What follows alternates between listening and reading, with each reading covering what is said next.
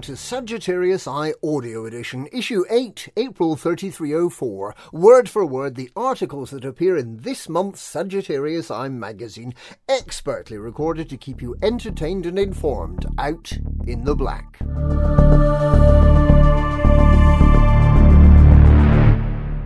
Editorial. Three years ago this May, the then president of the Galactic Federation climbed on board a spaceship called Starship One, took off, and disappeared. Yasmina Halsey turned up again almost a year later after a massive search and rescue effort across a vast area of space following the mechanical failure of the ship's jump drive. She spent two months convalescing in a hospital, then got up, warbled nonsensically on galactic media, and was promptly ushered away into state care. We are told she now advises Jolly Edmund Mahon, though the caliber of the political council dispensed from her padded cell is for our readers to decide. One of the comments she made during her brief time in front of the cameras following her return piqued this observer's interest. Halsey claimed to have met the real caretakers of our galaxy, who were apparently tiny yet gargantuan, fleeting yet eternal. We would like to take an unorthodox flight of whimsy, if we may, and humour Miss Halsey. Suppose for a moment that we are not cosmic accidents scurrying meaninglessly amid a firmament that doesn't even register our existence. Suppose that unseen caretakers do regulate and direct our lives and the movements of the constellations. Such entities would no doubt control everything about our galaxy, from the speed at which the planets move to the price of fish. Suppose there was design behind the evolution of the current conflict. For months following the excitable Kaina Loren's revelation that, yep, those eight limbed alien terrors are Thargoids, all right, thanks, Kaina, the Thargoid threat existed primarily to travelers dropping into clearly defined signal sources in a star cluster half an hour away, and even then they weren't all that threatening unless you just about rammed into them. However, since those pedestrian days, you would have to concede that current affairs have both become more deadly and more interesting. It feels like everyone with a starship and a day off can poodle over to the Pleiades and personally help fix damaged starports or decipher the octagonal menace's next targets. From a distance, our predicament might look two dimensional. Plucky humans pulling together to thwart those dastardly and conveniently ugly bugs, but look closer, and the picture is muddier. I don't mean those bivalves still trying to claim that the Thargoids are actually our friends, and if you wipe the human blood and starship wreckage from their faces, you reveal a gentle, magnanimous smile. I mean the gnarly, multi hued conundrums which repeatedly confound our attempts to morally simplify them. Attempted wisdom is that INRA were genocidal, unaccountable monsters. But as our thoughtful piece this month shows, their egregious crimes probably saved our entire species the heroes currently working to identify and defend the next systems on the aliens' hit lists, being faced with what appears to be mutually exclusive options of which to save, flippantly condemn entire populations to burn according to the brutal mathematics of utilitarianism. Or John Jameson, covered in a previous issue, who cheerfully shot a giant bomb into the central Thargoid hive and seemed surprised when it didn't have the most beneficial effects on their health, and Thargoids aside, where is the line between gentlemanly redistribution and parasitical murderous piracy? One of our intrepid reporters embedded this month with a pirate band finds himself extolling their nobility and camaraderie whilst watching them commit murder. Heroes or monsters all. Peer closely, and we discover that our galaxy reliably defies easy labeling. Life is always muddier than moralists would have us believe, seemingly now more than ever. Sagittarius Eye will continue to hold the torch for informed, evidence driven inquiry in the face of a complex galaxy. And if Halsey were right, if unseen caretakers were indeed setting this morally nuanced landscape for us to navigate, this magazine would have to tip our hats to them for denying us any easy answers. Keep watching, and keep thinking, readers. The best is yet to come.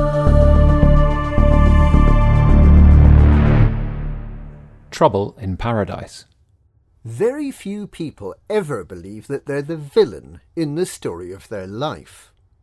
The same can be said of any organisation, government, or faction. In a prolonged war from the backwaters of the galaxy, a conflict between two minor factions has become a mirror for our own natures. The area around Colonia has seen a massive amount of infrastructure built during the last two years, with over 50 named systems inhabited since the intrepid cyborg Jacques tried in mid 3302 to jump his station out to the far side of the galaxy. He didn't make it and the trip ended with the station misjumping to the Eol Prou Nebula. It was rediscovered in the summer of that year by an explorer curious as to why there was a service station out in the middle of nowhere showing up on Galmap. By the end of 3302, after thousands of pilots flocked to the stricken vessel, Jacques was repaired. In the following months, many more stations and bases were built in the nebula, with the Colonia Citizens Network growing to become the leading colonists' organization in the region. The nebula was renamed Colonia to reflect the hope for a new civilization that the region came to represent. The beginning of 3303 saw the number of factions increase dramatically as groups of colonists made the long journey to the Eol Prou Nebula. However, the populations in any single system remained constant due to restrictions imposed on immigration by the Colonia Council, which emerged as the first governing body of the region. In these early days, the resource-rich systems near the nebula drove widespread economic development and led many of the factions to expand into adjacent systems. As the first established group in the area around Jacques Station, Colonia Citizens Network had de facto control over the area. They offered the new colonists a complicated treaty with many clauses, designed to keep relations between groups amicable in Colonia. In this, all factions would have been required to voluntarily limit their expansion into other systems. However, the trust and disillusionment with big politics from within the bubble was one of the main reasons the colonists had for leaving it. The vast majority of colonial factions saw colonial citizens' networks stipulations as too restrictive or designed to tighten colonial citizens' networks' own grip on power. Not a single new faction signed the treaties.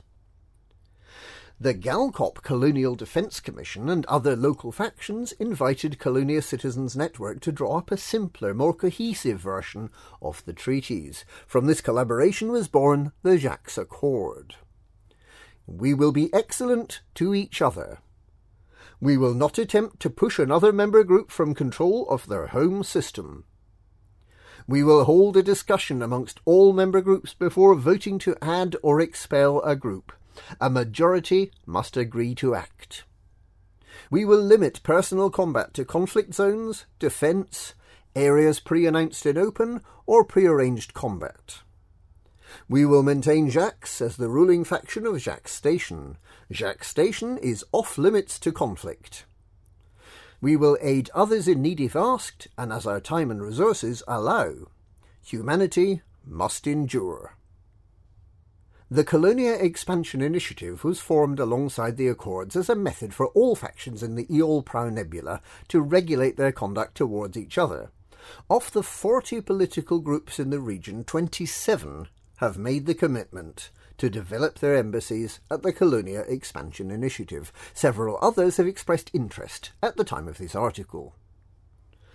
No one has yet deserted the Colonia Expansion Initiative permanently. It's the one place in the sector where governments can communicate with each other to resolve issues. Commander Rax Minerva, a leader of the Galcop Colonial Defence Commission, which also maintains the Jacques Accords, is quoted as saying that the best treaties and coalitions work when there's mutual respect between all members. However, the disparity between the size and resources of the signatory groups can create problems. In Commander Minerva's opinion, some groups do not view it as their responsibility to keep their own influence under control and see the task of minimizing their citizens' expansion into other systems as the responsibility of the faction in control of the system they expand into. However, the most sprawling factions are necessarily the largest, so smaller groups with fewer resources are at the mercy of those larger factions. MCRN, Mobius Colonial Republic Navy, is an independent democracy and subcomponent of the Order of Mobius. Stated goals to see MCRN thrive in the colonial region, keep good relations with neighboring political factions where possible, and have a great time doing it. They are present in 12 of the 56 named systems, owning 5 Alberta, Desi, Hamlet's Harmony, Pythias, and Mobia, their home system. The Privateers Alliance, or PA, Expeditionary Force is an independent confederacy and the colonial arm of the Privateers Alliance. The Privateers Alliance follows a loose set of five guidelines that permit members' careers in piracy, personal combat, and mercenary work, along with the more mundane occupations like racing, trading, and exploration, in return for supporting and defending a home system when called upon. They are present in eight of the 56 named systems, owning one, Quixote 368, they are also present in Alberta, Desi, Dibonel, Mobia, Pythias, Rodentia, and Valak. The Privateers Alliance Expeditionary Force and Mobius Colonial Republic Navy came to the Eol Prou Nebula in March 3303 on the very same galactic transport. In fact, they are neighbours, having home systems a mere 4.18 light years from one another. Early on, the two groups hit it off as allies. Despite the apparent differences in ethos and political approach, one could even say that they grew up together in those volatile economic conditions surrounding the region. While the Accords were being developed, the Mobius colonials in MCRN had reservations about the provisions made around personal combat, but allowed that their members could choose how they interpreted them. The privateers in PAEX had issues with the same requirements, but for different reasons. They believed that the limits placed on where and when personal combat might occur were not something they could prescribe or enforce on their members. In the end, MCRN signed the treaty, PAEX did not. There are differing accounts of how the war between them started. According to representatives of PAEX, it was during a bitter attack on their home system of Quixote 368 by unaffiliated freelancers, during which PAEX called on their allies for help. In the months leading up to these raids, PAEX had expanded into the Alberta system, intending to eventually take it over and expand from there into a more open area of the nebula once the entire region stabilized. Their allies standing beside them, PAEX expected a swift victory over the Raiders. However, a swift victory did not materialize. During the months it took to finally regain security and control over their home, they grew frustrated and suspicious at their allies' perceived inactivity, principally that of the MCRN. They did not, however, immediately voice their concerns or their future plans for the Alberta system. During this period, MCRN also happened to expand into Alberta. They saw an opportunity, and before the final week of battle in Quixote 368 was even complete, had claimed Alberta as their own. The reaction from PAEX was very undiplomatic, according to one ambassador. MCRN mistakenly assumed that PAEX, having been in the system for several months, was not interested in taking control of it. The MCRN's purpose in this acquisition was to take over the shipyards in the Tyr system, a little over 23 light years away. In their mind, there was never a need to discuss plans or actions with their allies or the wider Colonia expansion initiative. Meanwhile, PAEX formulated a plan to regain what they had come to think of as their system. MCRN first became aware that they were at war when, without warning or negotiation, PAEX attacked the Alberta system, taking it over in a matter of days. Objective observers have commented that situations like these are difficult to avoid in this febrile economic climate in Colonia given the huge impact relatively small groups of traders and agitators can have. But a quagmire of distrust has built up since the events, with every setback on either side blamed solely on the other. Interestingly enough, documents provided by MCRN detail the entire affair and list several questionable actions on the part of both sides in the hostilities. These records show that at many junctures there have been opportunities to de escalate hostility and open dialogue. Instead of using these, they became justifications in the continuing war. Were it a criminal offence instead of human nature, both factions could be repeatedly charged for the aggression they've demonstrated in Colonia. Victims of their aggression, like the small faction La Guilde des Cartographes, a Colonia mapping guild, watch helplessly as their systems become battlegrounds. Who can be said to have won the war? In the strictest sense, MCRN achieved military victory, having gained four additional systems while containing PAEX around their home system of Quixote 368. They are, however, themselves now bottled in with nowhere else to expand. The former goal of Terror and its extensive shipyards is no longer considered an easy target. And they still have their one time brothers as an enemy resting in the very heart of their domain. The lament of one MCRN pilot is instructive, as it could have come from either side. We had to become just like them. On the 25th of February 3304, MCRN withdrew from the Jacques Accords.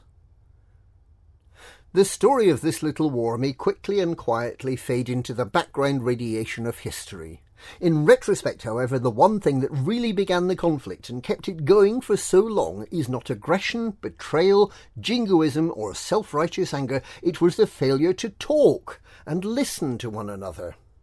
Trust and respect are siblings essential to any friendship, no less for governments. Even now, the human race is in the opening act of a much larger drama, in which we currently have no such option to pursue. The opportunities that were there for MCRN and PAEX every step of the way, and that still exist today, are beyond our reach with the Thargoids. Factions like the Galcop Colonial Defense Commission, Explorers Nation, Interstellar Communist Union Colonial Corps, and others who have embassies in the Colonia Expansion Initiative compound all occupy several systems in addition to their original home. Many of these groups still suffer from those same unintended economic effects felt by PAEX and MCRN occurring throughout the sector. The unpredictability of these systems' economies are of great concern to all, but always as something to work out together, peacefully.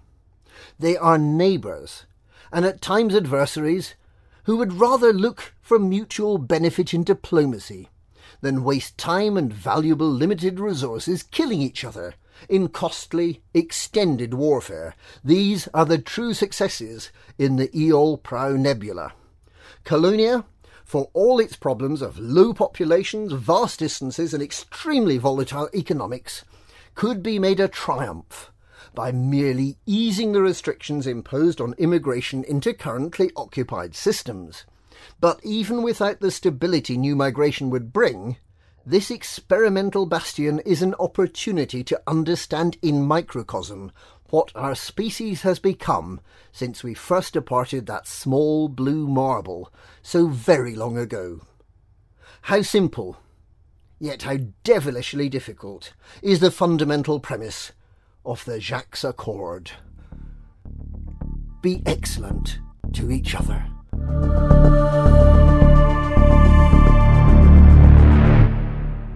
A ballet of blades and steel.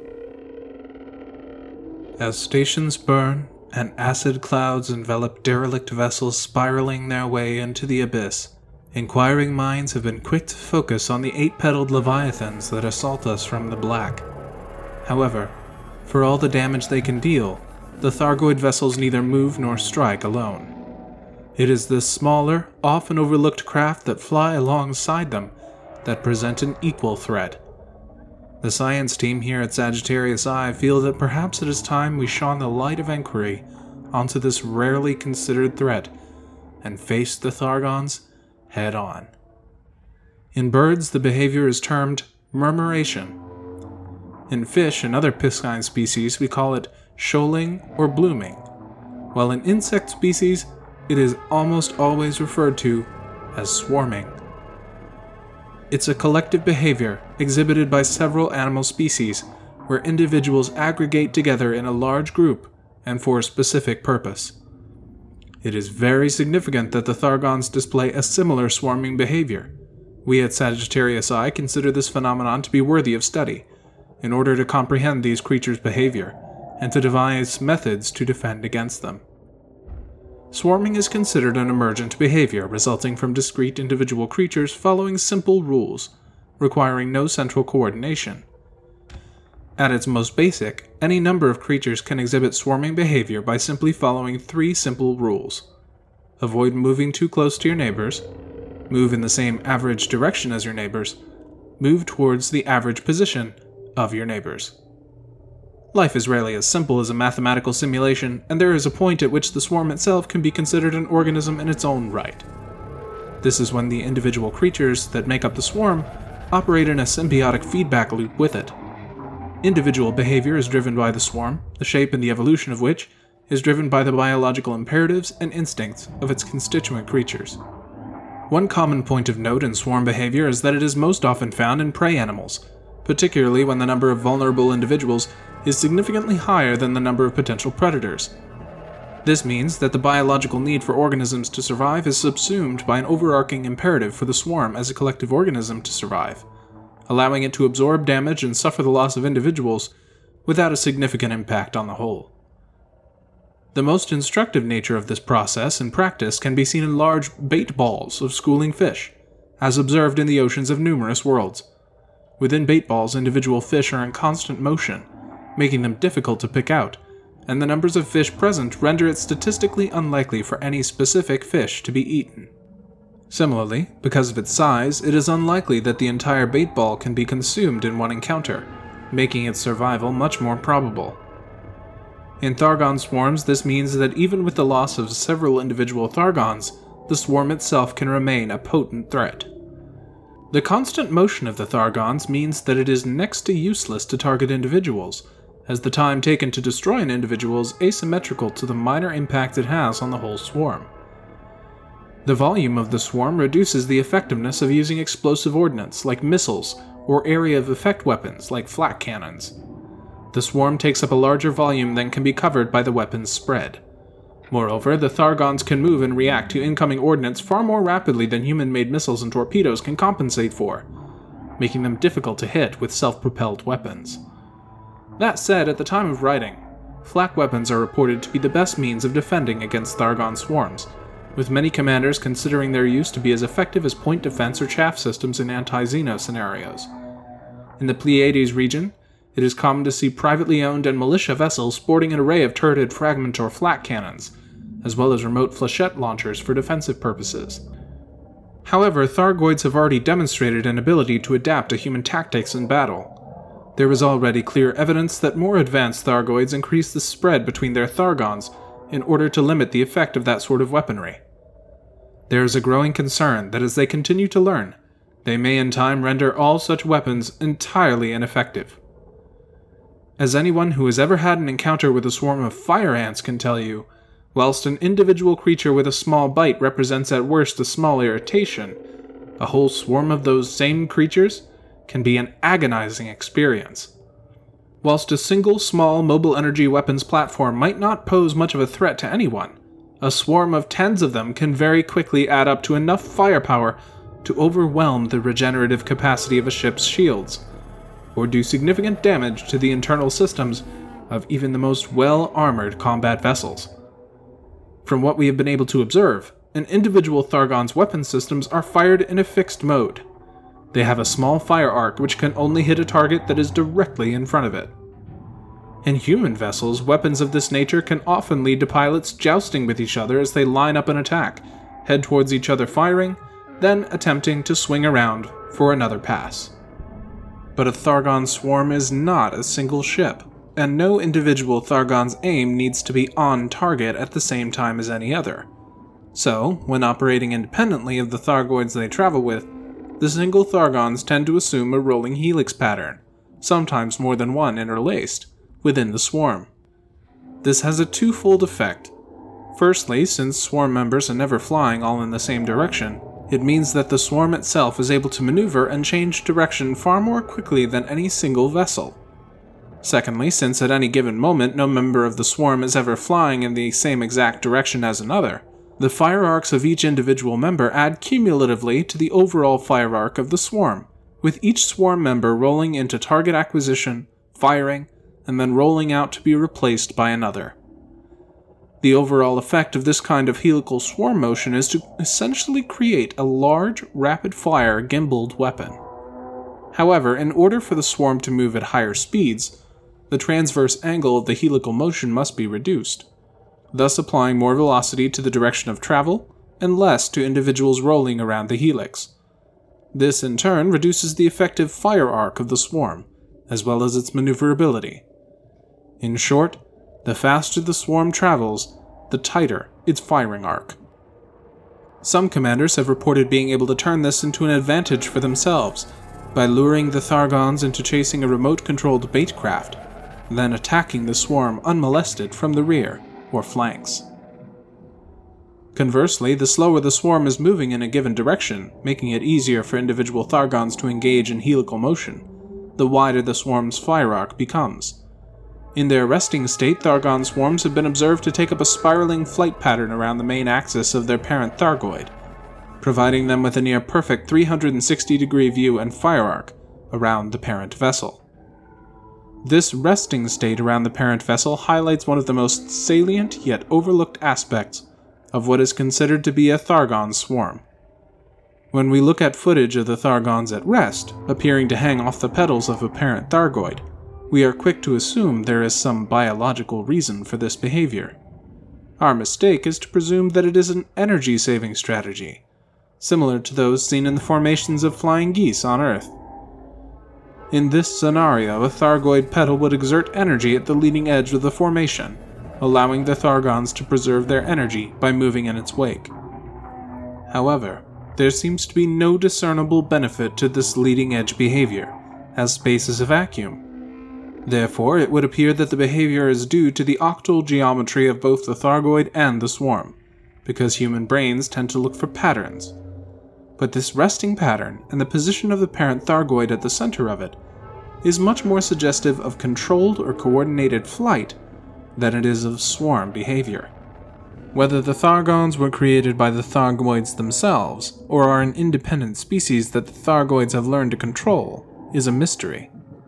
What we can say with reasonable certainty, however, is that the Thargoids exert some degree of control over the Thargon swarms that accompany them, and that the depth and sophistication of this control appeared to depend on the class of the parent Thargoid vessel.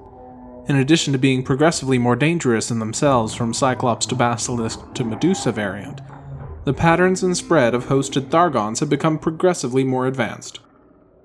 The most obvious example of this increase in sophistication can be noted in the difference in Thargon spread between those who are hosted by a Cyclops, where the swarm is held in a very tight formation around the host, and those hosted by the Medusa variant, where the spread is much more dispersed. This simple change in spread represents a highly effective countermeasure against incoming flak ordnance. A round impacting the center of a Cyclops swarm would damage a large portion of the swarm's individuals, whereas a similar round detonated in the same location for a Medusa swarm would be lucky to damage more than one or two Thargons. This has led to speculation that controlling the Thargon swarm places a significant load upon the processing abilities of the host, and may be related in some way to the number of hearts a Thargoid vessel has. This speculation is reinforced by the observation that the movement and cohesion of a swarm appear to be reduced as the host takes damage, and can even be disrupted entirely for a few moments when extreme damage is inflicted on the Thargoid. The swarm transforms immediately from a perfectly choreographed symphony of death to a mess of discordant notes. The philosophies of Sun Tzu, Tacitus, Ip Man, and Bruce Lee all remind us of the principle that the strength of an opponent can usually be turned on itself. It is reasonable to assume that the Thargoids control their Thargon swarms using psychic or electromagnetic communication, due to the disruption to the swarm that damage or distraction to the Thargoid creates. Close up footage of Thargon swarms at rest even seem to show a slow oscillation like breathing, moving like a wave through the formation. In combating the Thargoids so far, we have only explored one corner of our toolbox, specifically how to make our weapons bigger and stronger. It is a crude tactic offering diminishing returns against an opponent that is clearly able to evolve to counter it. It is time that we began considering other means. There must be a central mechanism of control within the Thargoid, some means of communication between them which could be studied and maybe even disrupted. One day, it might even be possible for us to wrest control of a swarm from the host and turn them against their masters. The Thargons are an underappreciated foe in this war. They divert resources and inflict sustained damage over time that keeps our forces off balance. They might not be the biggest opponent we face, but they are a numerous and constant threat. As the legendary boxer Muhammad Ali said some 1400 years ago, it isn't the mountain ahead that wears you down, it's the pebble in your shoe.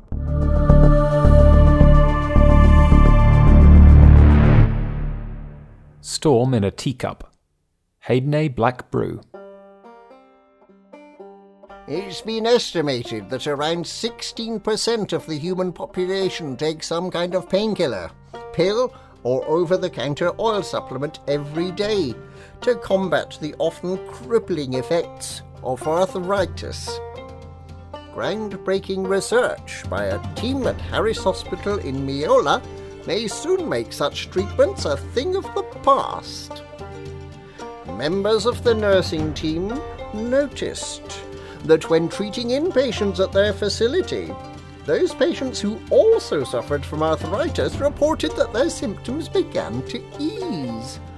After the kitchen staff accidentally began preparing drinks of tea for the patients using the overseer's private Haiden Black brew supplies.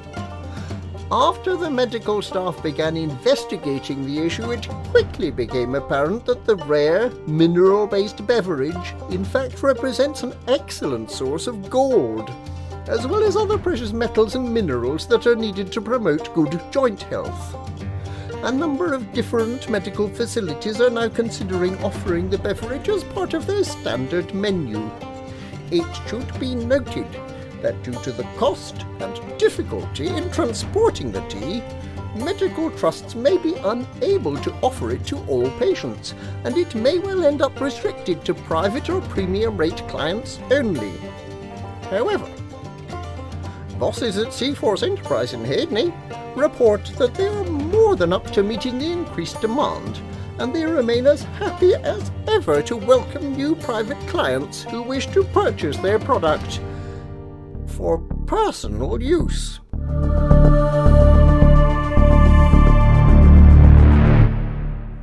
Combat on the right side of the law. How does the recent crackdown on criminal activities by the Pilots Federation and the superpowers affect the galaxy's ever growing combat sports scene? Modern combat sport remains an underground scene. Aside from the introduction of the Close Quarter Combat, or CQC, championship by the Federation, there has been little official support or sponsorship of the sport. Indeed, CQC itself has seen a sharp decline in participants since introduction. Despite this, the popularity of high level competitive combat has been steadily on the rise. As opposed to providing infrastructure and turning a profit, the Pilots Federation and superpowers have long shunned the sport. While it has never been explicitly illegal, law enforcement has no issue crashing an arranged match if the slightest thing goes awry. The question is, why? And has the latest crackdown on criminal activities affected the situation? It is first prudent to address why the obvious potential of CQC has not been reached. The problem is that the type of combat encountered in CQC does not reflect what pilots experience in the real world. Use of light fighters in complex structural environments is rare as it is. Introduction of other components, such as capture the flag game modes, instant ship respawn, and power ups on the field, all make it fundamentally different.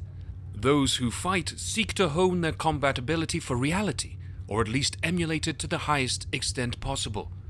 This way permits neither. CQC is, at best, an arcade game for those at the top. It can be hard to explain the appeal of the sport. There is little fame or fortune to be found. Some do it for the adrenaline, some do it for the practice. Some even do it out of sheer boredom, not knowing what else to do with their wealth. Despite the underground nature of it all, it is no secret that some of the galaxy's richest compete, blow their fortunes doing so, and make it back just to do it all again. For most, it's a combination of these factors. Nothing can beat the feeling of a chase through asteroids or the raw adrenaline rush of trying to regenerate a broken shield under fire. Many have lost hundreds of millions of credits while competing. Losers spend their fair share of time in escape pods after losing a match, though usually not for too long. Even winning isn't a profitable prospect, with reloads and repairs being expensive in themselves. There is no fortune to be found here, in fact, the opposite is far more likely. Regardless, the appeal is there, and in fact, the inherent costs and dangers both derive from the lack of state or corporate support and sponsorship. The potential for profit is certainly there. Over the past three years, an annual competition known as the PvP League has been independently held. Viewership has increased over the years. Not everyone is interested in competing, but makes for an amazing spectator sport. The same attributes on which Utopics and the Federation try to sell CQC apply, with one key difference it's that much more real. The key element of reality makes for more interesting contests and more relatability for an audience. Losing a virtual fighter is one thing, being in an escape pod after your ship explodes is another. It's arguably dangerous and deaths happen, though they are rare. There is little doubt that the official competitions and infrastructure would make them even less common. It seems like a no brainer, making a profit from a currently underground sport and in the process making it safer and more accessible. So, why doesn't this happen? The reason for the cold shoulder from any potential investor or host is due to the reputation that the sport comes with. The majority of participants are simply combat enthusiasts.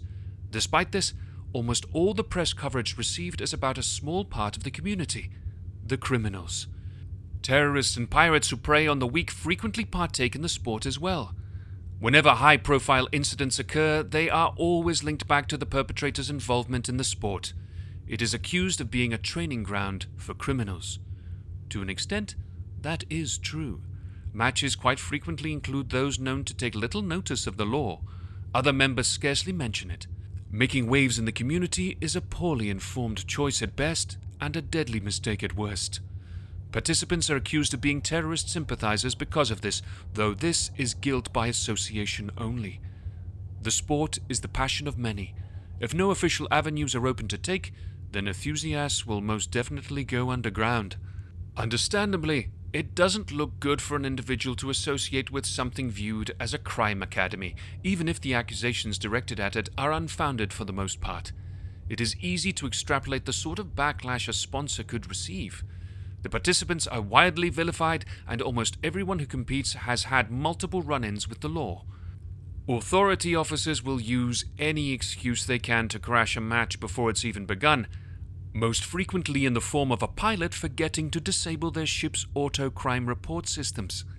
The solution that has emerged is in the form of an independent coalition of all the major factions who compete the PvP Hub. Quite simply, the hub is a place where pilots are rapidly assigned teams by a matchmaking computer to allow easy organization of fights. What formerly took potentially hours of planning and organization has been reduced to painless minutes. The organization of events into a single central location has simultaneously strengthened the sport's position against disruption and increased its popularity. At the time of writing, the hub has over a thousand registered members with more signing up every day. Not only that, but with the random matchmaking system, new entrants to the combat scene have the opportunity to fly both against and with the top tier pilots. Such an opportunity makes the sport far less intimidating, with the domination of powerful, well established teams a thing of the past. The star system of San 2 plays host to the hub. It was carefully chosen. It boasts a wide array of battle areas that can be used classic open space combat, light asteroid fields, dense icy rings, and even a scientific installation which can be made use of on special occasions. To make it happen, various groups worked with one of the local political factions to realize the concept. The Dragons of San 2 agreed to allow activities to occur without interference from any authority vessels and out of the influence of the superpowers' watchful eyes. They are the sport's first, and as it stands only, local state sponsor. The hub is a proof of concept. Even a hastily organized independent setup has piqued the interest of those who previously would not have competed and has begun to diminish the sport's criminal image. Yet, despite this progress, it remains ignored and shunned by the galaxy's biggest players. This brings us to the next big challenge the recent crackdown on crime. As of late February, new bubble wide regulations have been announced concerning law enforcement. A significant number of terrorist events, on the increase ever since ship engineering became available to Pilots Federation members, have caused drastic measures to be put in place. The new system makes it harder to get away with most forms of crime and arms authorities with extremely powerful ships and weaponry to enforce their new paradigm. These advanced tactical response ships are equipped with technology not available to Pilots Federation members, even through the use of engineers. In general, Pilots Federation combatants approve entirely of strongly enforced laws, but these wide ranging new measures have taken their toll on the community. Fights that take place outside of the hub are shut down at an ever increasing rate. Matches are crashed by authority vessels and meddling self proclaimed vigilantes alike. Many who choose not to use the hub due to its extensive rule set have been forced to relocate, and this has caused tensions in the community. Many pilots have recently been excluded for violation of the hub's rules, and others have simply quit the sport altogether, citing the new risks associated with it. There is little the community can do to fight back. Certainly, they hunt those who transgress the hub's rules. Such pilots who come to the hub at the wrong time are frequently destroyed and chased out for their actions, but it isn't enough. The community has extensively lobbied the Pilots Federation for recognition and continues to do so. It seems, however, that their calls fall onto deaf ears. Likely, this is due to the widely believed stereotype that the sport is simply a terrorist academy. The new measures demonstrate one of two things. Either the Pilots Federation is unwilling to cater to the sport in any form, or they believe it not possible. Regardless of which of these is the case, pressure continues to mount from the community on the Pilots Federation to state its position on the situation. It is arguable that these measures have not succeeded with their primary goal. Many more pilots are now facing charges for accidental weapons discharge despite assurances of leniency in this area. Some criminals have even set out to prove the failures of the new system, and bounties in the hundreds of millions remain unclaimed. History has proven time and time again that the way to control an activity is to regulate it through law. Going back millennia, regulation of everything from drugs to physical fighting made them available to those informed adults who sought them and, more importantly, safer for everyone. So until the Pilots Federation recognizes the sport, looks after its participants, and regulates events, tensions are likely to increase.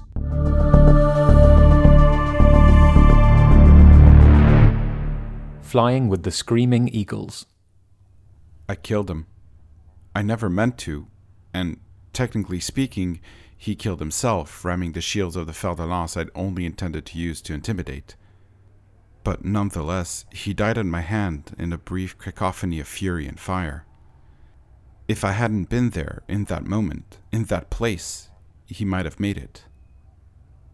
This should not at all have been my story, but as I flew deeper into the heart of the Screaming Eagles, that most infamous, caddish yet devilishly persuasive of pirate organizations, I became so enmeshed in their world it would have been impossible to ignore how their tail got under my skin. This is, unavoidably, not just a story of the Screaming Eagles, but also this reporter's fight to reveal the story before the story revealed me. Commander Raymond S. Colton never meant to form a group. Operating as a freelancer in Alliance space, he was a pirate of both modest skill and modest means. Over his early career, a loose band of pirates coalesced around him, mainly through common, short term goals but it was only in December 3301 that the meeting that led to the creation of the Screaming Eagles happened. Commander Mesa Falcon was hauling goods in the Wurango system when Colton attacked him. There was an argument, there was an exchange of fire, there was a clear victor. And after, both pilots had found what they didn't know they were looking for. Colton, a pilot who could best him in single combat, and Mesa Falcon, a pilot who could be useful in building a fleet founded on principle and bound by an idealistic view of how the galaxy might operate. However, it was several months until the group that would become the Screaming Eagles began to take shape. Colton was a capable and charismatic leader, but his vision of the group was somewhat limited. All he cared about was robbing and moving on. Mesa Falcon, however, sought a particular personality type people who understood how important a villain can be in helping others reach their full potential. Besides this, the notion of building a grand narrative was an exciting prospect. Could it be done? Earning notoriety without attracting animosity? To this end, Mesa recruited commanders Daenerys, Icarus Prime, and Mach Omega. These pilots formed the progressive and idealistic portion of the wing and soon after, while relieving traders at a busy system of their cargo, without killing a single one, and all flying only eagles, Mesa Falcon realized that their group should be named. The Screaming Eagles were born. I met the eagles and we winged up in the Otome system, where an appeal for various commodities by the local faction had enticed a deluge of traders. Mesa Falcon, Mach Omega, Icarus Prime and Charles von Hackbale greeted me with warmth and promised to give me a story worthy of writing about. I was flying a partially engineered fer de lance, but it was mainly for show to intimidate novice pilots and built for speed should the situation arise that I needed to make a quick getaway. While systems appealing for goods attract traders who, in turn, attract pirates, pirates also attract bounty hunters. It would be easy to pick up a wanted tag and attract the attentions of much more combat ready pilots than me. But that was to come. Our first victim was laughably easy. The sheer volume of traffic around Levi Montalcini dock meant cargo laden traders were forced to line up and wait their turn to land and offload. We simply dropped out of Super Cruise at the station scanned all the ships, and found a weaponless Federal assault ship waiting for a landing slot. A polite request to drop half his cargo or be consigned to oblivion left him with no choice. An eagle gathered the goods and minutes later simply sold them at the black market within the station. The profit was laughably small, but it was the sheer audacity that delighted me. Even Commander Veggie Justo, the victim of the robbery, seemed to be accepting of the transaction. I'm not against piracy. We all have to earn a living, and not everyone could do the legal jobs. The nature of their request made it much easier to accept. I saw it as a gesture of solidarity and altruism. They might have come from poverty, living a day at a time. Who am I to say no to a polite offer from heavily armed pirates? More like minded pirates joined the ranks. The new recruits had a shared view, that of a gang that, although criminal, had more to gain by treating all they encountered with reasonability and respect. Gradually, they evolved to the point where there were so many positive reactions to the way they conducted business that an ethos emerged, almost organically. However, embracing the role of the villain in order to drive the traders and bounty hunters they encountered to become the best version of themselves came with certain unwelcome expectations. To counter this, the Eagles vowed to abide by twin principles. Firstly, they would only accept new members worthy of not just their respect, but also the respect of those they would rob. And secondly, to follow the principles of truth, honor, and vigilance. To stay true to the ideal of the gentleman pirate, to honor each other and their adversaries, and to demonstrate vigilance by ensuring they would be able and willing to stand and fight for the fleet and its ideals. In terms of making a name for themselves, this ethos paid dividends in short order. After a few operations in the bubble, a chance encounter with a shadowy organization that Mesa Falcon refuses to name suggested to Eagles to turn their attentions to the growing community out in Colonia. To the Screaming Eagles, this appeared to present not only a unique opportunity to make the most out of their brand of activity, but also to sample the romance of the frontier lifestyle in a region so remote from the bubble. The Eagles had a vision of becoming local adversaries in order to push the region to be at its best while helping to add color and excitement to Colonia. After an initial and largely uneventful trip out to the region, they were determined their second visit to Colonia would be attention grabbing. The Eagles knew they had to make a grand entrance if they were to be taken seriously, and so came up with a plan to truly announce themselves on the Colonia stage. They would threaten to bomb the emblematic Jacques station with unknown artifacts, unless they received a quantity of palladium. An elaborately staged formal unveiling of an unknown artifact to a local reporter in the icy rings of a planet in the Colonia system led to a sensationalist article in the Colonia Gazette, which brought the Eagles to the attention of the wider community in the region. What barely anyone knew is that the Eagles had no intentions of bombing Jacques Station. It was merely a way to establish the Gentlemen Pirates as part of the ongoing story of the region. Next, we flew around in Super Cruise looking for unarmed traders. Even this process was electrifying to me. I found myself chattering over comms that I'd found a good target. The whole time, Mesa Falcon was encouraging the wing, myself included, and giving tips on tactics for interdiction and how best to engage a victim. We stole with a smile and always, always with the utmost respect. Several times, traders thought they would simply boost away far enough to jump back into supercruise. They were persuaded otherwise with some expert frameshift drive snipping. I was giddy, high on the feeling, the buzz of being stronger, faster, and with enough guns to make pilots drop their cargo. We even engaged with pilots intent on claiming the bounties on our heads. Armed as they were for heavy engagement, they soon drove us away equipped as we were for piracy and built only to scare traders. This too was an opportunity to see how good the Eagles were in combat. Despite inferior builds, they kept a wing of four bounty hunters extremely busy for half an hour before both sides decided honor was satisfied. I loved every minute of it. I finally understood. It wasn't the money, the huge guns, or even the excitement. It was the creeping exhilaration of belonging somewhere and to a group of people who would stand beside you, whatever the odds, and laugh, learn, and teach the entire time. The feeling of writing a story a little less humdrum than most, and that intoxicating sense, no matter how illusory, that for at least a little while a pilot could be the center of their own story. Over the next few months, the Screaming Eagles made contact with the Colonia militia conducting training exercises, and making friends along the way. The combined forces of the militia and the Eagles took on and repelled an incursion by notorious killers of the Smiling Dog Crew, and later went head to head with another gang of tyrants who clearly believed Colonia was undefended.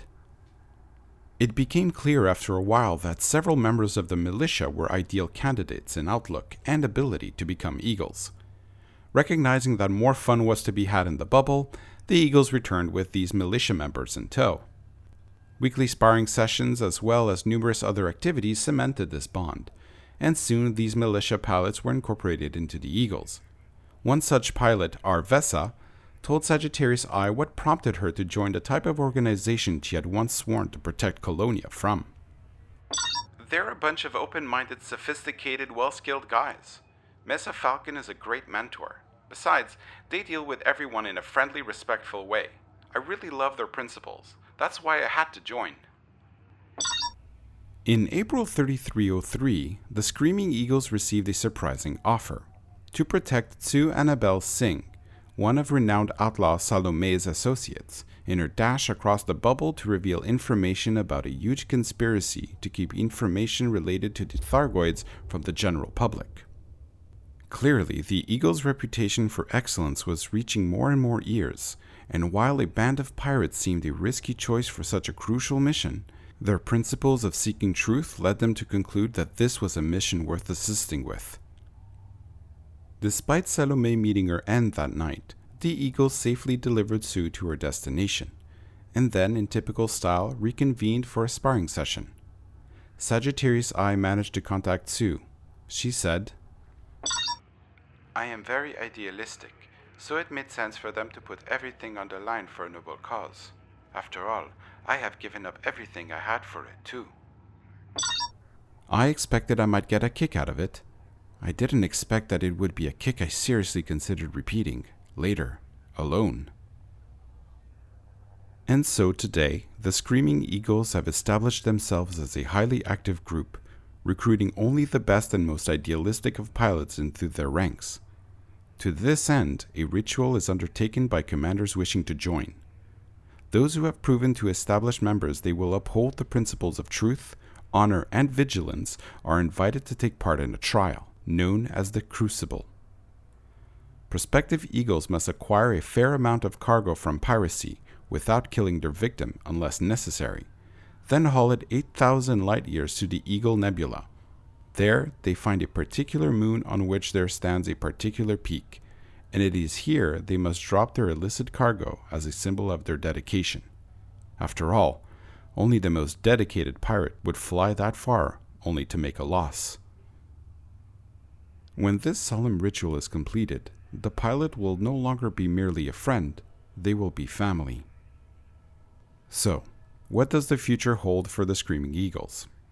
It is rumored that plans are already underway to take over an unnamed system on the fringe of human space in order to build a permanent home for the Eagle's family.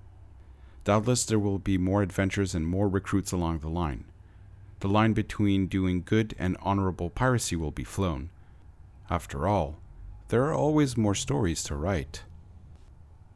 A billion stars were shining bright, and then I killed them. Shamefully, I didn't even catch his name he was flying an asp. He didn't listen to the polite requests from the eagles and myself to drop some of his cargo. Again and again he tried to escape. Again he was snipped, cut off, hunted down. Eventually, his hull at 6%, and swooping desperately like a terrified bird, he boosted directly at me. I'll never know if it was one last mad act of defiance or if he really thought he could still get away. The outcome was the same either way an impression of color, a sound I saw and felt more than heard, and then only wreckage. We aligned our ship's noses to go. Ah, that's a shame, said Mesa Falcon. But he tried to run. Let's find another. Later, with the Fer de Lance already sold at a loss and back in my Viper Mark IV, I parked up on a quiet moon and thought about the night. I knew it was changed, for better or worse. The universe isn't black or white, like the best ideals. It's full of color, and sometimes, even the darkest of colors can be beautiful.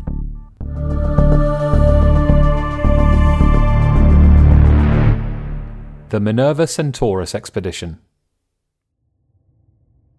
After 104,000 light years and four months of travel, the Minerva Centaurus expedition came to an end on March the 11th, 3304. 59 dedicated pilots completed this epic journey along the Centaurus Scutum arm in order to explore the sparsely explored eastern side of the galaxy before continuing anti-clockwise to galactic north and finally straight to Colonia as the Asp flies. The expedition was named after Minerva, the ancient goddess of wisdom and heroic endeavours. In between heroically adding to the sum of human knowledge, MCE pilots met weekly to unwind with races and story swapping. Commander Yannick, who previously led the successful Mercury 7 expedition in 3303, shared his thoughts with Sagittarius Eye on the Minerva Centaurus expedition, now that the dauntless participants have gone their separate ways.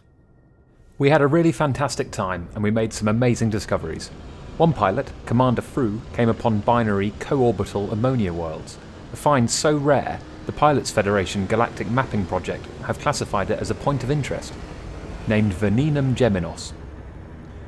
We often used waypoint locations to good effect.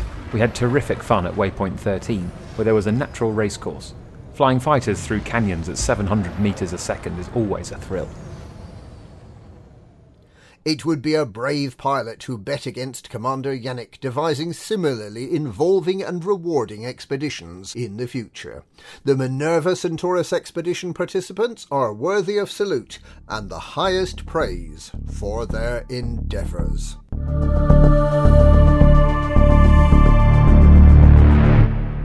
INRA, Intergalactic Heroes.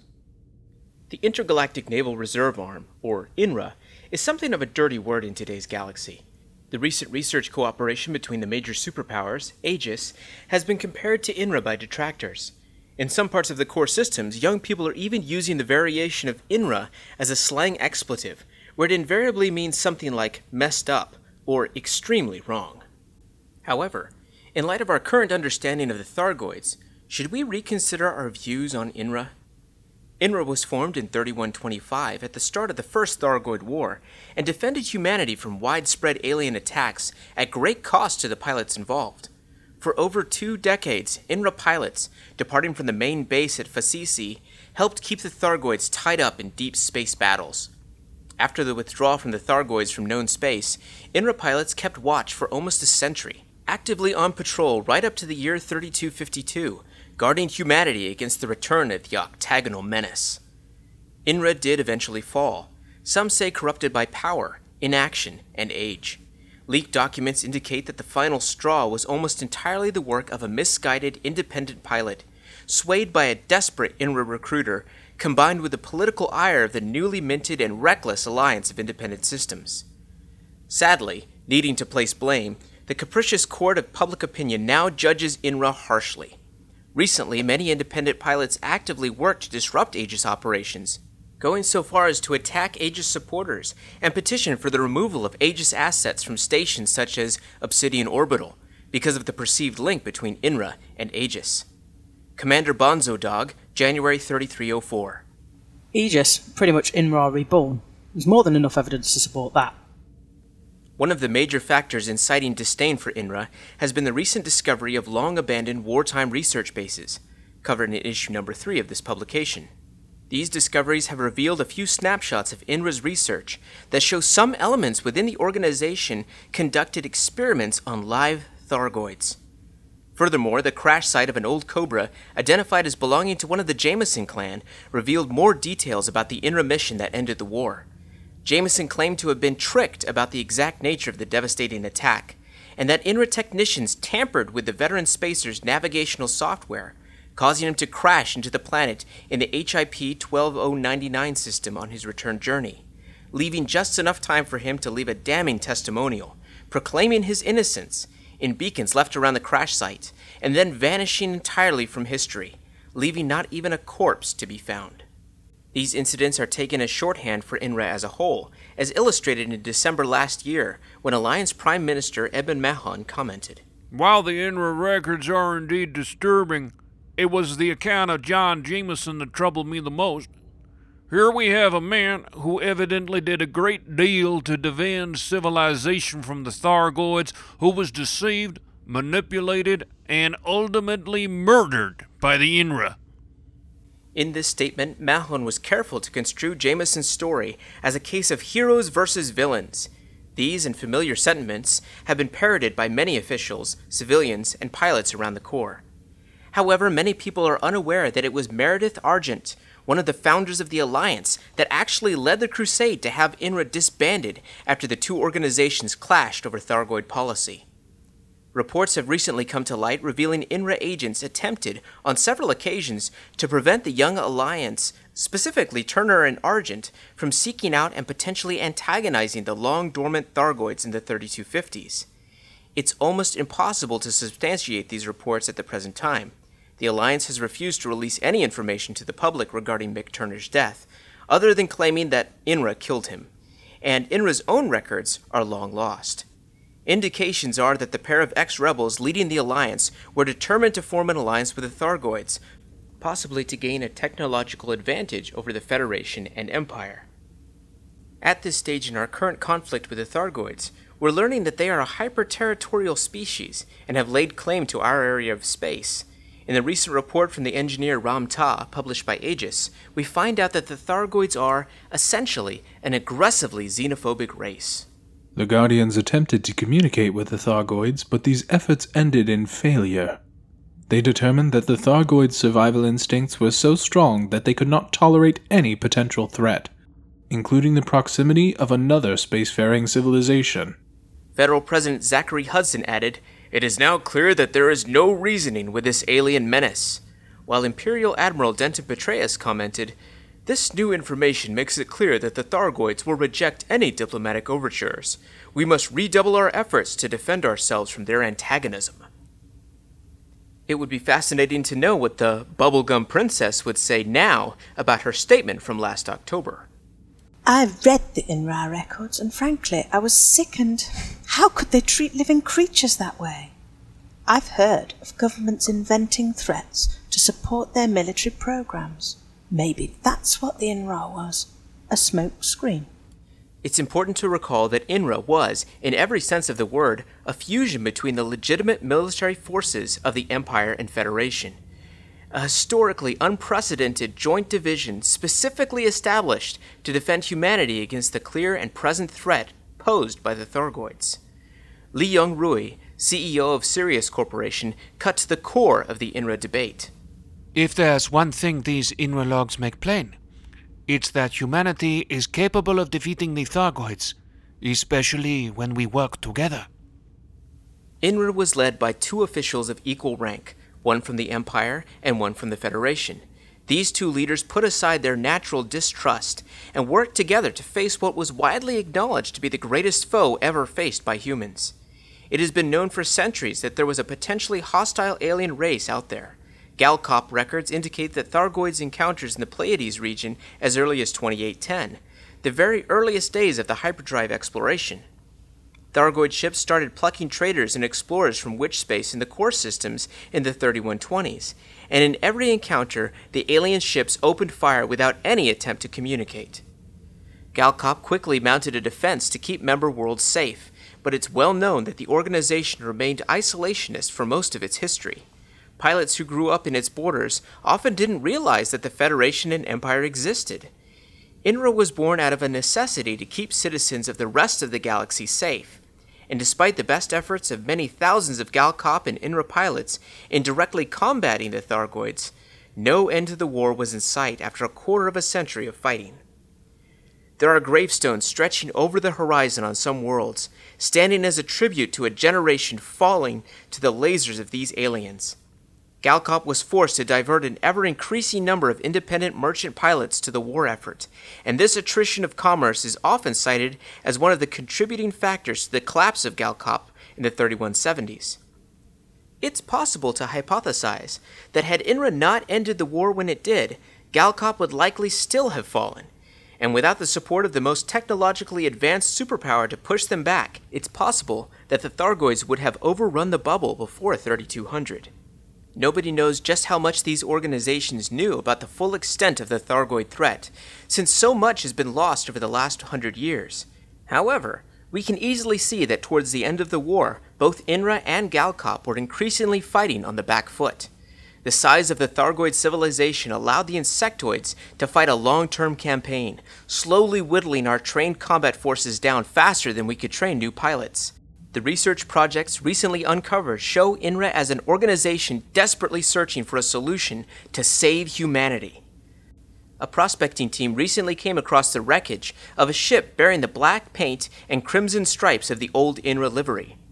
Fragmented surveillance recordings of a meeting held sometime around 3290 were recovered from the computers, in which the primary speaker claims to be a member of INRA. A key section is transcribed here.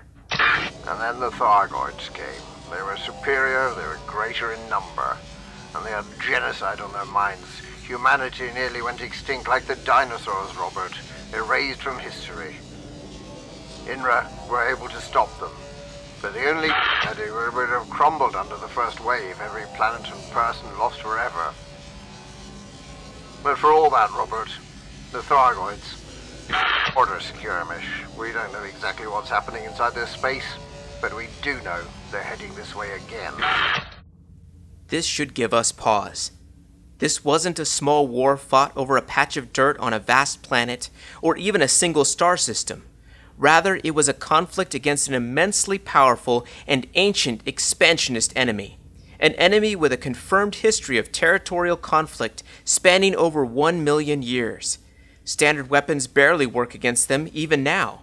some of the uncovered INRA logs detail the development and disastrous testing of a new type of conventional weapon at Carmichael Point in HIP 16824. The final recorded words of the brave personnel involved are troubling to hear, knowing that they gave their lives trying to defend a population that would later vilify them. Contact confirmed. Thargoids 1,000 light seconds from sight and closing. Wait, wait. What is that? That's not a regular cargo ship. It's huge. Will somebody scan that thing? And tell command we've got a mothership here. And get them the data as soon as possible. All right, all right. That's close enough. Fire all batteries.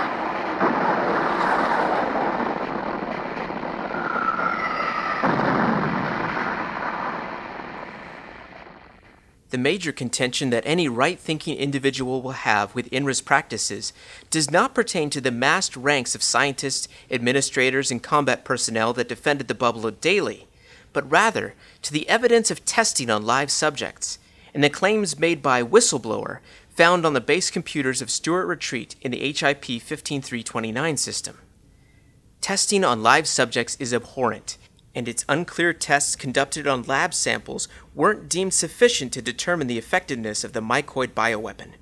However, the very idea of using a bioweapon in this situation is one that should be addressed. For most commentators, this act alone puts INRA beyond redemption. It's true that humanity has long had agreements written into law that vilify using biological weapons in any capacity. However, when dealing with a dangerously aggressive alien species intent on the destruction of humanity, what lengths are acceptable? Should, for example, INRA have refused to use the mycoid virus and instead kept throwing thousands of ships and pilots at the Thargoids, eventually losing the war and allowing humanity to be overrun? It's clear from the logs recovered, the 25 year history of the war, the numbers of dead, and the strain placed on even the mighty Galcop that INRA didn't turn to bioweapons until it was literally out of options. From the logs recovered from Hollis Gateway on Hermitage 4, it transpires that the development of the mycoid weapon was accidental. A part time project by a junior researcher attempting to wipe out famine went awry. This was not a dedicated biodevelopment project, but simply a desperate last ditch attempt to capitalize on something that might actually turn the tide of the war. In many ways, that single decision is the sole reason why any of us are alive today to debate whether it was a good idea. The question is had INRA's previous superweapon proved effective, and the mothership been destroyed by a conventional weapons strike, would we still consider that a terrible act? Yes, Thargoids suffered and died in large numbers because of the mycoid attack, and Jameson felt guilty for an act he obviously considered unconscionable. However, it's equally true that many thousands of Thargoids have been killed in just the last few months, assuming the ships we are seeing now are indeed piloted by living beings or sentient themselves. Reports from the last war indicate that Thargoids are much more resilient to damage than humans, being naturally armored, so it's conceivable that many of them might survive for a time after their ships are disabled or destroyed. Yet, despite these possibilities, droves of combat pilots are happy to defend systems from Thargoid incursions, taking pride in the number of bugs they destroy, much in the same way INRA pilots did in the last war. To Commander Jameson. From Amaro Hem, Program Coordinator, Taylor Keep. Welcome, Commander Jameson. Your reputation precedes you. We are extremely grateful you chose to accept this mission. This mission, if executed successfully, could mean the end of our war with the Thargoids. Its importance cannot be overstated. Good luck, Commander. The future of the human race is in your hands. All our hopes and prayers go with you. It's also equally true that in the past few months, thousands of human shipwrecks have been logged in the Pleiades area, including vast megaships, and more recently, Thargoids have taken to attacking stations. The total loss of human life has not yet been weighed, but at this stage it's conceivably in the millions, and now Thargoids have pushed into the bubble, striking inhabited star systems. Studies compiled in the 3250s indicate that the Thargoids likely share biological characteristics with insects found across thousands of terrestrial worlds, an organizational structure that revolves around a queen, and a single sex species where the majority of the population are simply drones, bred for specific tasks, working for the collective betterment of the entire colony without individuality themselves. Researchers have even concluded that Thargoids don't value individual drone lives at all, since they appear to operate as a single superorganism like many other insect species. While this does not necessarily entail the conclusion that Thargoids are unable to feel pain, it does somewhat alter the bracket for what might be considered acceptable to protect humanity. Many would consider using poison to discourage a colony of Arcturian fire ants from nesting under a homestead entirely acceptable. While the analogy is flawed, it's clear that the Thargoid species was not destroyed. INRA simply gave them a strong enough kick to reconsider attacking us. Commander Indigo Word. For all we know, our mycoid infection could have been the equivalent of the flu. Commander Thachino. I'd say that it's very possible that our use of a biological weapon gave the Thargoids severe pause for thought, particularly given what happened with the Guardians. In the end, the actions of INRA bought humanity 150 years more life to develop better weapons and defenses. They were vilified and disbanded when they attempt to prevent the Young Alliance from rekindling the Thargoids' interest in humanity. There are scattered pockets of evidence rumors in spacer bars, and fragmented reports that indicate an INRA remnant might have been operating in secret up to only a few years ago. Have they been there the whole time, trying to stop humanity awakening the Kraken? Could the mysterious Black Flight that was widely reported to be operating in the Pleiades and monitoring the Thargoid installations over the last couple of years be this INRA remnant? See The Mystery of the North Star, also in this issue. Thargoids are a deadly threat, the history we've recovered from the Guardian civilization shows that they were able to beat back the Thargoids only after a protracted and costly war. The weapons they needed to develop to beat the Thargoids caused a change in their society so profound that they couldn't recover, and ironically, finished the job the Thargoids started. In order to prevent a repeat of the Guardian's mistake, maybe we should swallow our collective pride and reconsider history. Maybe those few INRA people who developed, approved, and deployed the mycoid weapon knew they were compromising their souls, but in the process they bought the lives of trillions of humans for decades to come. Maybe it's time we stopped spitting on the legacy of the Intergalactic Naval Reserve Arm and accept them as heroes. Flawed heroes to be sure, but worthy of the name nonetheless.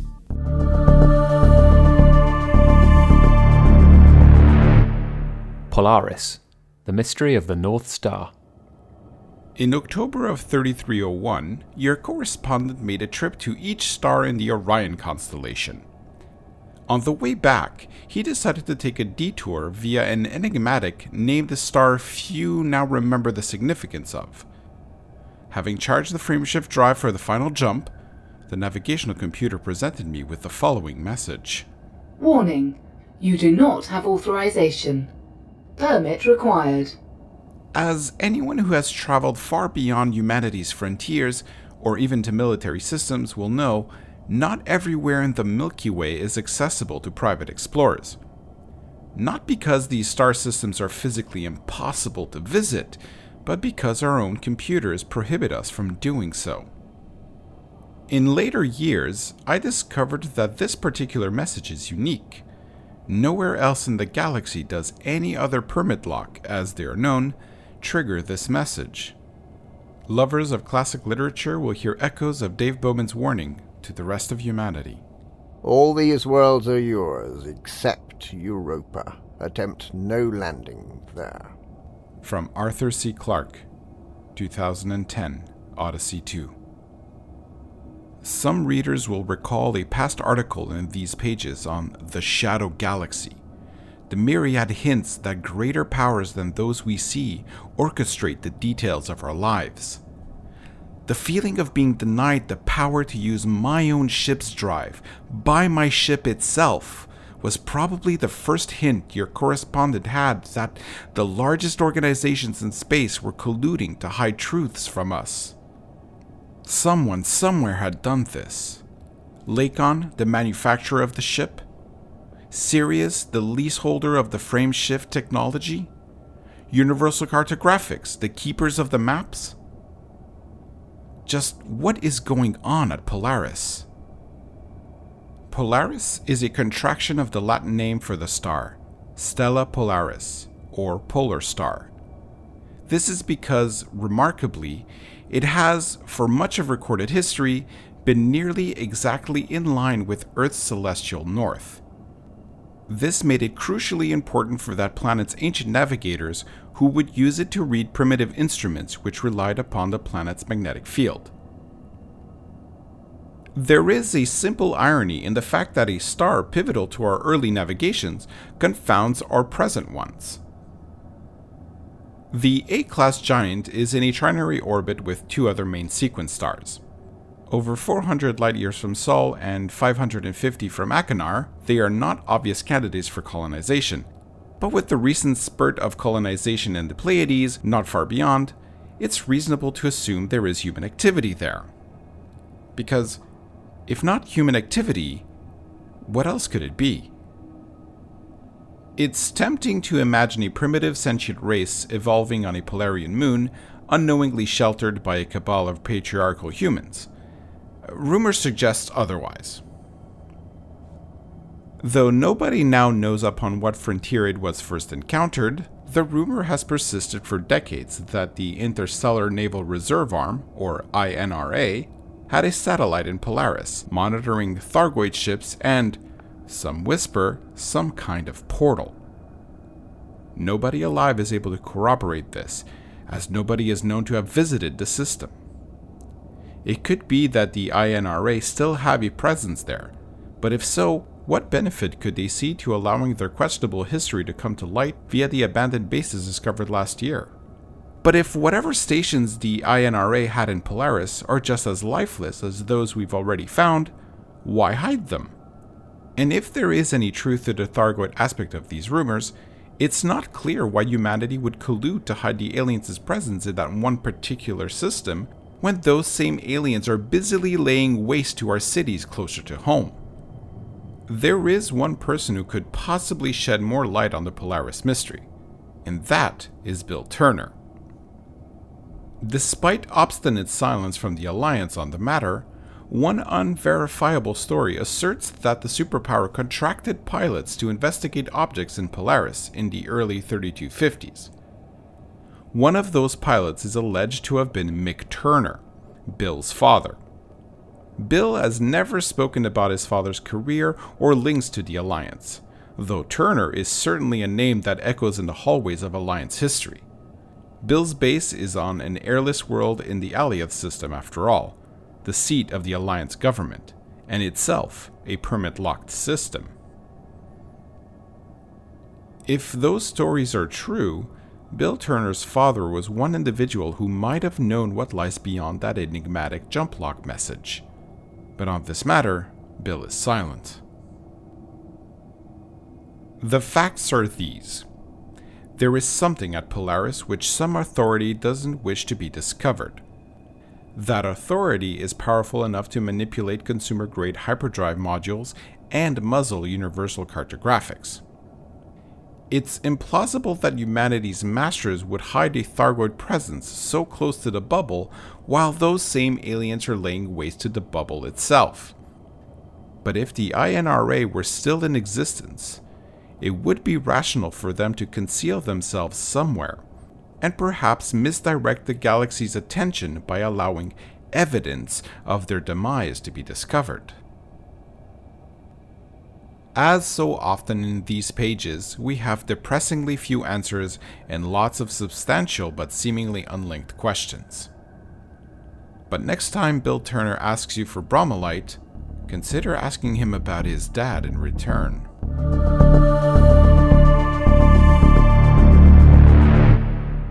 The Dead Ends Circumnavigation Expedition. The galaxy is an unfathomably large place. In time and through technology, we have devised the best routes to cross it in the most time economical way. It would seem to be in everyone's best interests, of passenger cruises just as of long range haulers, to find out how to get from A to B in the least number of frameshift drive jumps. And yet, there are some self punishing explorers who prefer to do the exact opposite and to look for the longest possible route to take. Enter the Dead End Circumnavigation Expedition, the longest expedition, in terms of distance travelled, ever planned by galactic explorers.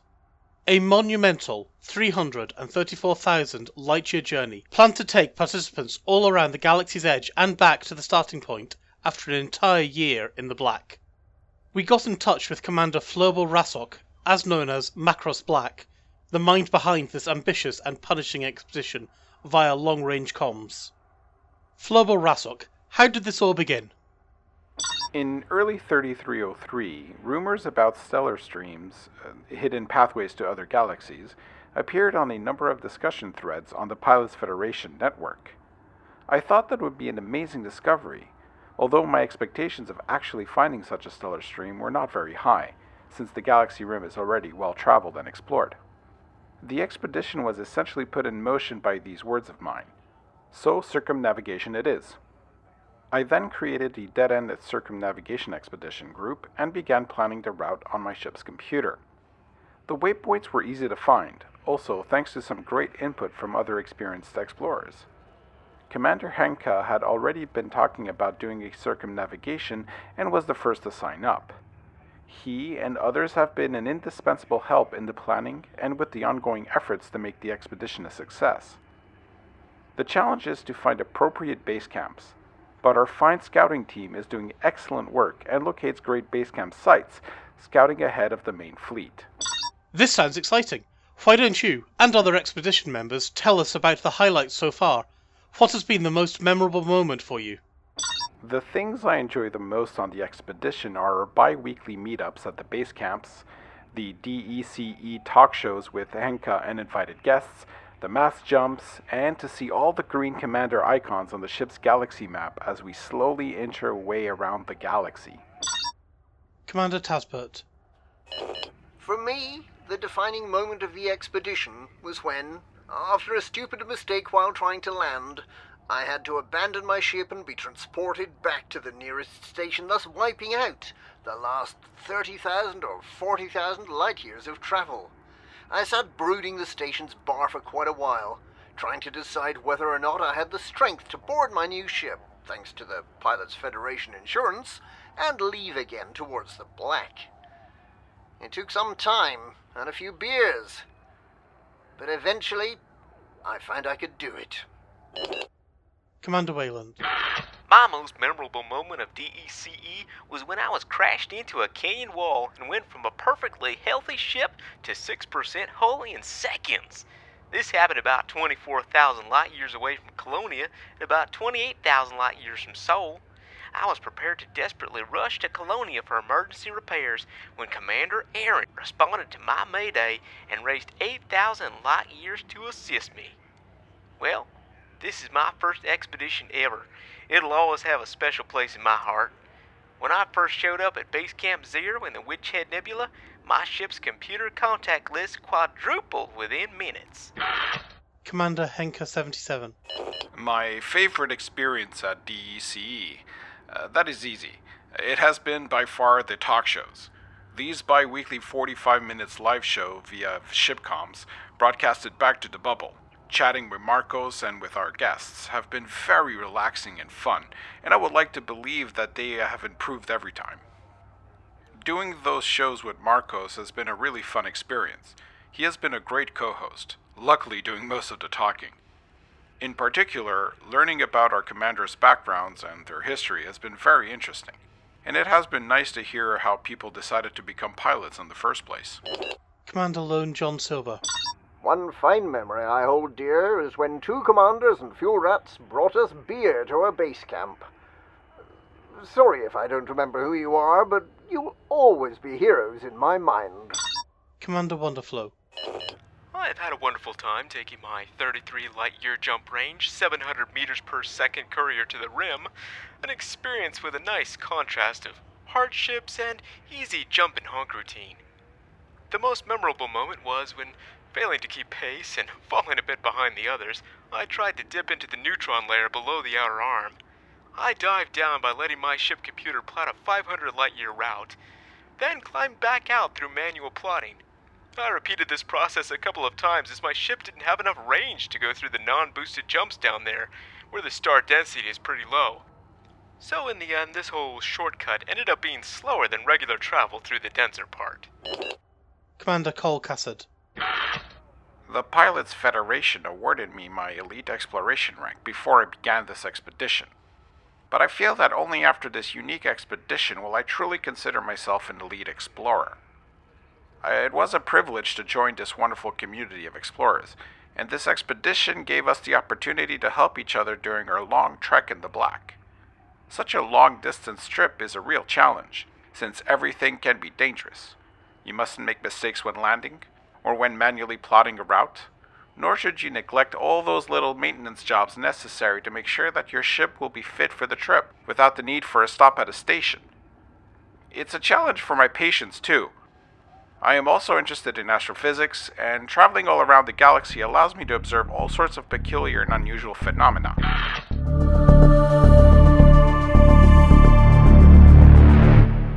Meet the team, Matt2596. Every now and then, we might give a non reporter member of the Sagittarius Eye team a column inch or two to tell their story. This month, we caught up with one of our longest serving artists. Hey Matt, put those crayons down and come over here for a sec. Did you learn your craft formally, or are you self taught? Self taught for the most part. Of course, there were influences. I'm far from the best designer out there, and some of the designers of the Pilots Federation are outstanding. I guess the best way to explain how I got my skills was practice makes perfect. Which artists most inspire you? Any historical influences? That's a good question. There are so many. One of my biggest inspirations has to be a bunch of designers dating back to Old Earth. An ancient government organization called the National Aeronautics and Space Administration had this lab. I think they called it the Jet Propulsion Laboratory. And they had these really talented designers known as the Studio. They created posters and flyers for places in the solar system and beyond. You know, back then they were using chemical rockets, so they weren't serious posters. They named the series Visions of the Future, and my mother used to have some replicas of them back on Biggs Colony. Aha! Fans of your work often comment on its retro feel. Observers have also noted that your work betrays a heavy Federation bias. What repels you about the Empire? What is it about the Federation you admire so much? Growing up in federal space made me biased, I guess. Though I've always believed in giving people a second chance, and I have met some really nice Imperial people. I often help out the Sovereignty, the ex Imperial Inquisition. I designed their logo too. They're decent people behind all that patriotism. I don't know what it is about the Federation that attracts me so much. I've always loved military style ships, you know, tanky, gruff looking ones. That's not to say I don't do my part for the Empire, though. I have helped them construct ships, starports, you name it. I even own my very own clipper and cutter, gifted by Marvia Kane down in Breslau for helping them stave off an attacking faction in their home system. Do I hate the Empire? No, especially with the Thargoids on their way. I respect them a lot more now than any time. We need to put aside our differences and join together, not squabble like children over who has the best navy. My time out in the unknown has made me bump into many Imperial pilots. Once you're out the bubble, you and your enemy are the same. You're human. Mature attitude. What's your opinion of President Hudson? Ah, Hudson. How can you hate the guy? He's filling the shoes of Halsey quite well, I think.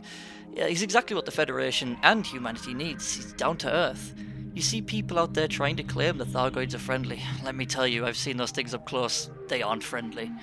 Of course, there will always be conspiracies, but that's what makes the human race so great. We're so uniquely minded.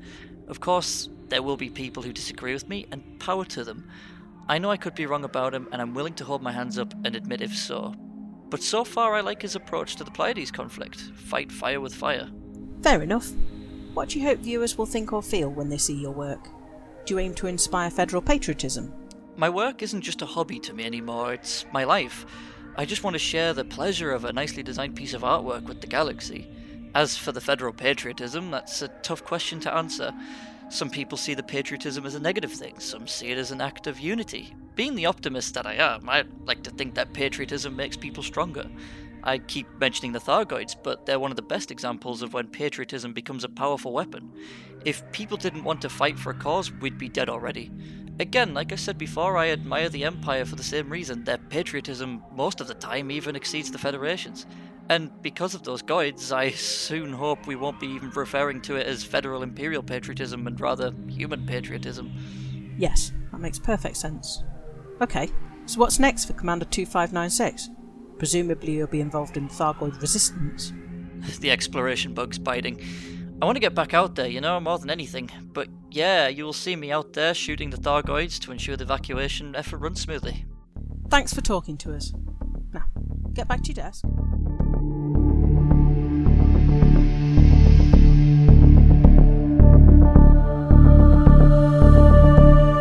Thank you for listening to Issue 8 of Sagittarius Eye Magazine. This issue featured articles written by Dr. Noesis, Lewis Calvert, Michael Darkmore, Minnie Watto, Suverine Whitman, and Wilfred Sephiroth. This audio edition featured the voices of Adernis, All Crows Are Black, Beetlejude, Daryl Nar, Edelweiss, Mayafay, Rosetta Stone, Suverine, Spidey 002, and Wotherspoon, and was edited by Adernis, Dr. Toxic, Edelweiss, Suverine, and Wotherspoon. Music was composed and performed by Dustin Midnight Driscoll and Toko So.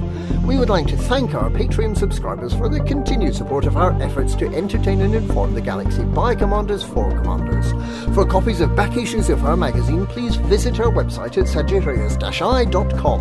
Sagittarius Eye was created using assets and imagery from Elite Dangerous with the permission of Frontier Developments PLC for non-commercial purposes. It's not endorsed by nor reflects the views and opinions of Frontier Developments, and no employee of Frontier Developments was involved in the making of it.